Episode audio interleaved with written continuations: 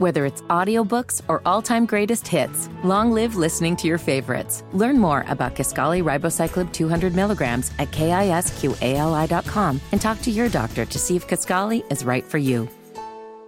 Assistant Hornets coach Jay Hernandez joining us now on the BodyWorks Plus guest hotline. Coach, thanks so much for the time. How are you? Good.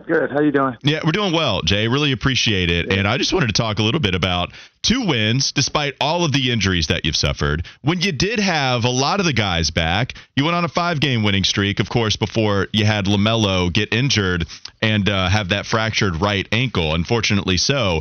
But just overall on this season, with things not going your way, certainly because of some of the injuries, what do you think that this team this season has improved the most on when you go back and look at it all? Yeah, I think it's the consistency, the approach to, making sure that we're following game plan every single game, game in and game out. Obviously, going into the Brooklyn, New York, Detroit road trip, we handled everything the same way we've been handling it since day one. And I think it's starting to show itself in the way we're defending. And I think that's the biggest thing right now. We're one of the top teams in the league over the last month in terms of our defensive rating. And that's something that we can hang our hat on and continue to push forward with, because we know, how valuable that is to be able to defend at a high clip. And, when you do have guys like Melo back into the lineup who infuse such great offensive flow and chemistry within our unit, it's something that we're looking forward to seeing. Coach, you talk about the defensive numbers improving. How much of that is due to Mark Williams starting to enter the rotation, what he's done? Yeah, I think it's a combination of Mark and Nick Richards, making sure that we have the 1-2 combo with both those guys. Both guys have a lot of length. Obviously, the athleticism, and, they're able to, as young bigs, call out the coverages early, and that's a big thing. And seeing the growth in them, having that pattern recognition of what might be coming, making sure they're communicating it to our guys so that all the other guys can get aligned with it. It's been really, really good to see. Well, yeah, and I don't want to ask the same question in spirit, at least, with what guys are improving on the most. But just with Mark, I think one of the things that I'm most impressed with is he improves in a very visible way at any stretch of basketball he plays, whether you're watching him in both of his years at Duke, whether it's preseason, summer league, the time now that he's entered the rotation. How is it working with someone like Mark Williams, who I know Coach Clifford has also praised for his ability to learn?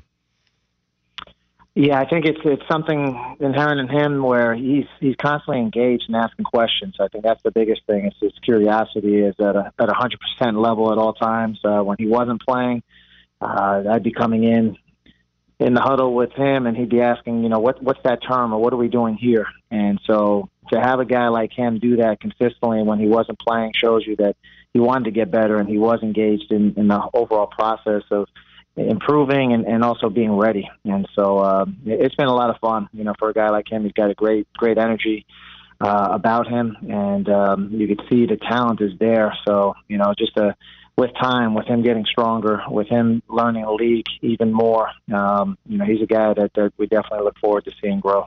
Charlotte Hornets assistant coach Jay Hernandez joining us on the BodyWorks Plus guest hotline. Coach, just for those that don't know, what would you say is your biggest responsibility with this team as an assistant coach? For me right now, it's scouting games, also dealing with ATOs, or after timeout plays, and end-of-game situations. So every game I'm preparing for what the other team could do and what we are going to do against their defense, and then looking at potentially who to attack and who to attack with on our roster based on lineups, after timeouts, and be able to put stuff like that together. Well, and Coach, look, if you know about the Charlotte Hornets, a lot of people talk about you being a big part of what the identity of this team can be, and your research and what you've done with this team has been really coveted. I go back to when they made that transition from James Borrego to Steve Clifford eventually during that coaching search. I know some of the reports out there were that the Hornets really wanted to keep some of the staff in place, including you. What was that like for you to be wanted back, regardless of whatever coach was going to be here with Charlotte? What was that transition like for you? Yeah, it means a lot to, be considered as somebody that people want to keep on. I know it's not an easy situation. I know going from one coach to the next, usually the coach wants to impart his knowledge and have people that he trusts to come in and be able to do that stuff. And for me, fortunately, I've been through the process a number of times. In Orlando when I was there, went through 3 different coaches and, in a 4-year span. So it's something that I've grown accustomed to, unfortunately. And I know that there's nothing you can do within the 2 weeks or 3 weeks of somebody getting hired. Mm-hmm. It's all predicated on what you did beforehand and how you treated people and the type of work you put in. So fortunately for me, I had history, which Coach Clifford, he was actually the head coach at Adelphi College at Division II when I was playing at Hofstra University. And so we had been in contact all those years, never knowing that I was ever going to be a coach or that we'd ever get the chance to work together. But it was a big blessing when he got the job and, he said he wanted to keep me on. And, since then I've been working my butt off to prove myself. Well, and Coach, we'll talk about your Hofstra playing days in just a moment, too. But how uncertain was that time for you during that transition? Because, again, we did have the reports that the Hornets and the decision makers really did want to keep some of the coaching staff in place. So how uncertain was that time for you? Did you feel good about sticking around here in the city of Charlotte? Or did you kind of warn the family, hey, it might be time to look at other jobs, just be aware that we might have to go to a different city? I think my wife was more aware of what Woj was tweeting out than I was. I think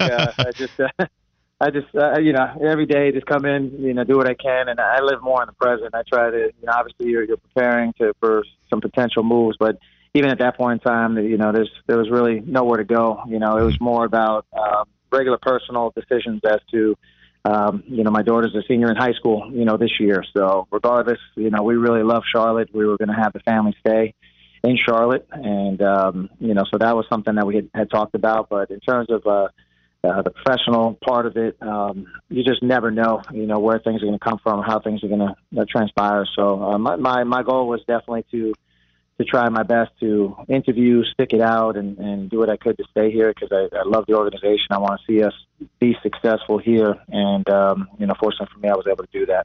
Assistant Hornets coach Jay Hernandez joining us here on the Bodyworks Plus guest hotline. Now, I think some of the fans that know you, Coach, know you maybe at first from the workout video with Kemba Walker that kind of went viral. I guess we could call it viral, yeah. Where you and Kemba are putting together this really intricate dribbling drill, and you're going toe-to-toe with Kemba. Like, it was really impressive. So how fun was that for you to see that video kind of circulate around social media and then have people give you a lot of respect because of it?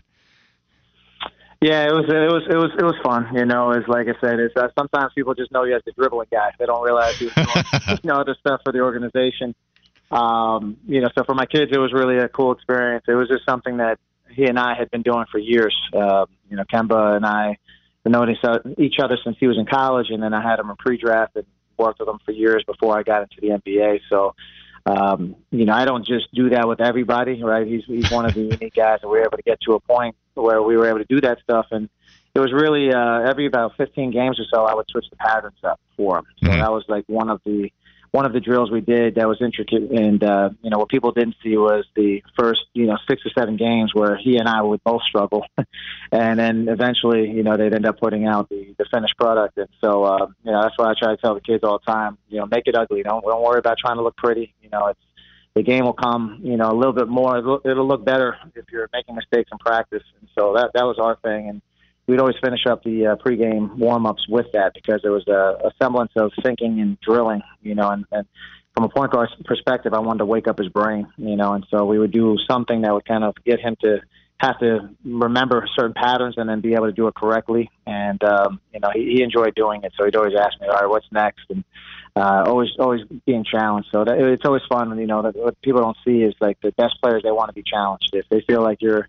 putting them through something that they already know they can do. A lot of times, they're going to be bored and they're going to be like, all right, I can work with anybody and do this stuff. So part of it was just trying to engage him, challenge him, and, make sure that he was as much physically ready as he was mentally ready for games. Well, and Coach, I think a lot of Hornets fans consider Kemba Walker as the greatest Hornet of all time. And I think a lot of people, too, consider that as well because he grew up with us. He got better. He was not that good as soon as he stepped onto an NBA court where it took a little while. And I think, especially with the shooting, that improved as much as any. It just as far as a gap with you being involved in the game so much. Have you seen anybody improve as much as what you saw Kemba Walker do during your time coaching him? No, especially for a guy his size, you know, not necessarily the best athlete out there. You know, he had the quickness and the stop-and-go stuff, but he wasn't jumping over anybody. He wasn't outpowering anybody. And, you know, I think the work that he put in, especially during the season, to change. Like, when guys aren't making shots, they tend to go back to what they know. And mm-hmm. I know he had been working with Coach Bruce here, and Bruce is working with our guys now and does a tremendous job. You know, they put in a lot of hours, and to Kemba's credit, you know, he, when he wasn't making shots, trying to change his form, he didn't go back to what he knew. He stayed with it, and he had some games where he struggled, and all of a sudden, boom, just like that, you know, it started to hit and started to click the right way. And, you know, that just transformed his game, because now teams, you know, they can't go under him anymore, have to chase him. And, you know, that lends itself to other stuff, you know, in terms of the weapons that he had, from floaters to step backs and everything else. So, no, it was a lot of fun to watch him grow. And, you know, again, to be a part of seeing him get to an All-NBA team, you know, being able to start in the All-Star game in Charlotte, I mean, you couldn't write a better script. Well, and I'm curious, too, because we talk about Kemba Walker changing his shot. Look, man, I'll be dead wrong on this. I was really scared about LaMelo's shot, and he is a phenomenal shooter. Doesn't matter, catch and shoot. We've seen him the last 3 years, and I know the release is a little funky, and that was kind of the scouting process on him. Was there any thought in your mind or around the coaches that you were discussing on changing LaMelo's shot? What kind of went into those conversations when discussing what to do with LaMelo and his jump shot? No, I think when we saw him come through and practice and do what he was doing, you know, you never worried about him getting a shot blocked, you know, or, you know, the fact that it maybe, you know, it was a low release point, whatever the case may be, but he shoots it from range, you know, and you start to see, you know, some of the top shooters in the game, you know, their set point is a little bit lower when they shoot from range. And, he's got this unorthodox way of getting his shots off. You know, he could be turned to a side, and, you know, and you can't really time that. So as a defender, and so when he came in and we saw the way he was shooting it, and he was shooting it at a very high clip of practice, and you get into games, you know, you look at it and say, you know what, this is something we're not going to touch. You know, it would be a different story if you came out and you're shooting 18% for the season, you know, on 5 or 6 attempts a game, but that wasn't the case. And so, you know, with a guy like him, you know, he gets in the gym, he works, and, you know, as you see over the course of time, from Larry Bird to Reggie Miller and some other guys, right, they didn't have the most, you know, basic of form of shots, stuff like that. So I think you see, you know, the guys that can get it done, as long as they get to a point where, you know, the release point, the follow through, and everything else is there, and the arc point is good, which he has.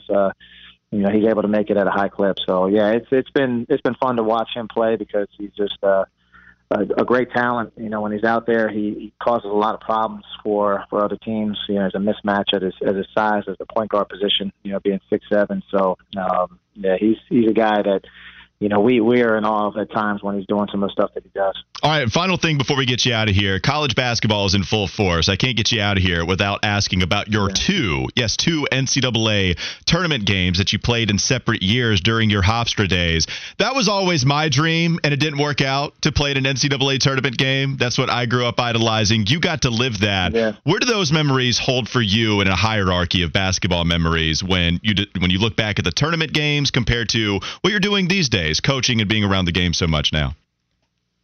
Yeah, no, I mean, obviously it's special when you're a young player and you get a chance to be a part of March Madness. We were able to, at that time, play the championship games on our home court, you know, for our conference. And so to be from Long Island, to play at Hofstra, be there, you know, playing alongside Speedy Claxton, Norman Richardson, who's in the system with the Hornets. Obviously, Coach Wright, Hall of Fame career. You know, we're playing our first year against Mike Bray at Delaware, who just retired from Notre Dame. So it was some really good basketball. And then obviously, the first year we got in, it was just like, wow, this is something that this program hasn't done in a really long time. And we're playing against Oklahoma State, you know, and they blitzed us pretty good. You know, it was a good roster that they had. They had a lot of size. And then, you know, the following year, you know, we kind of came in thinking, you know what, we have 7 seniors.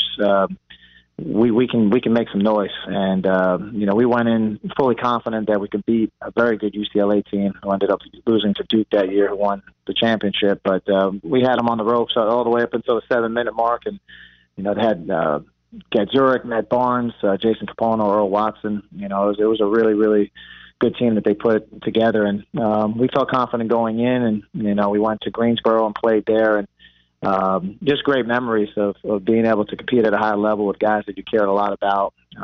You know, we had, like I said, 7 seniors and a bunch of guys that were going for their master's degree at the time. So it was a very mature group. You know, not much fazed us. You know, our biggest games were playing at Madison Square Garden, you know, at the time for the ECAC Holiday Festival. We were 5-1 there. And you know, again, winning that first championship 3 years prior to my senior year against the, you know, good Georgia Tech team, and, you know, being able to beat Penn that year, who was very good, you know, kind of led us to that point. So yeah, a lot of great memories, you know, member of the family, friends, and the community coming, you know, supporting, taking the bus by, you know, traveling by plane to get there and everything else like that. So we had a good contingent, and then we were able to win the fan base over by the end of the first half. So that was pretty cool too. Yeah, Speedy Claxton, one of the best NBA names of all time. So it's great to have that reference in there. That is Hornets assistant coach Jay Hernandez joining us here on the BodyWorks Plus guest hotline. Coach, thank you so much, and good luck the rest of the way. I appreciate you. Thank you.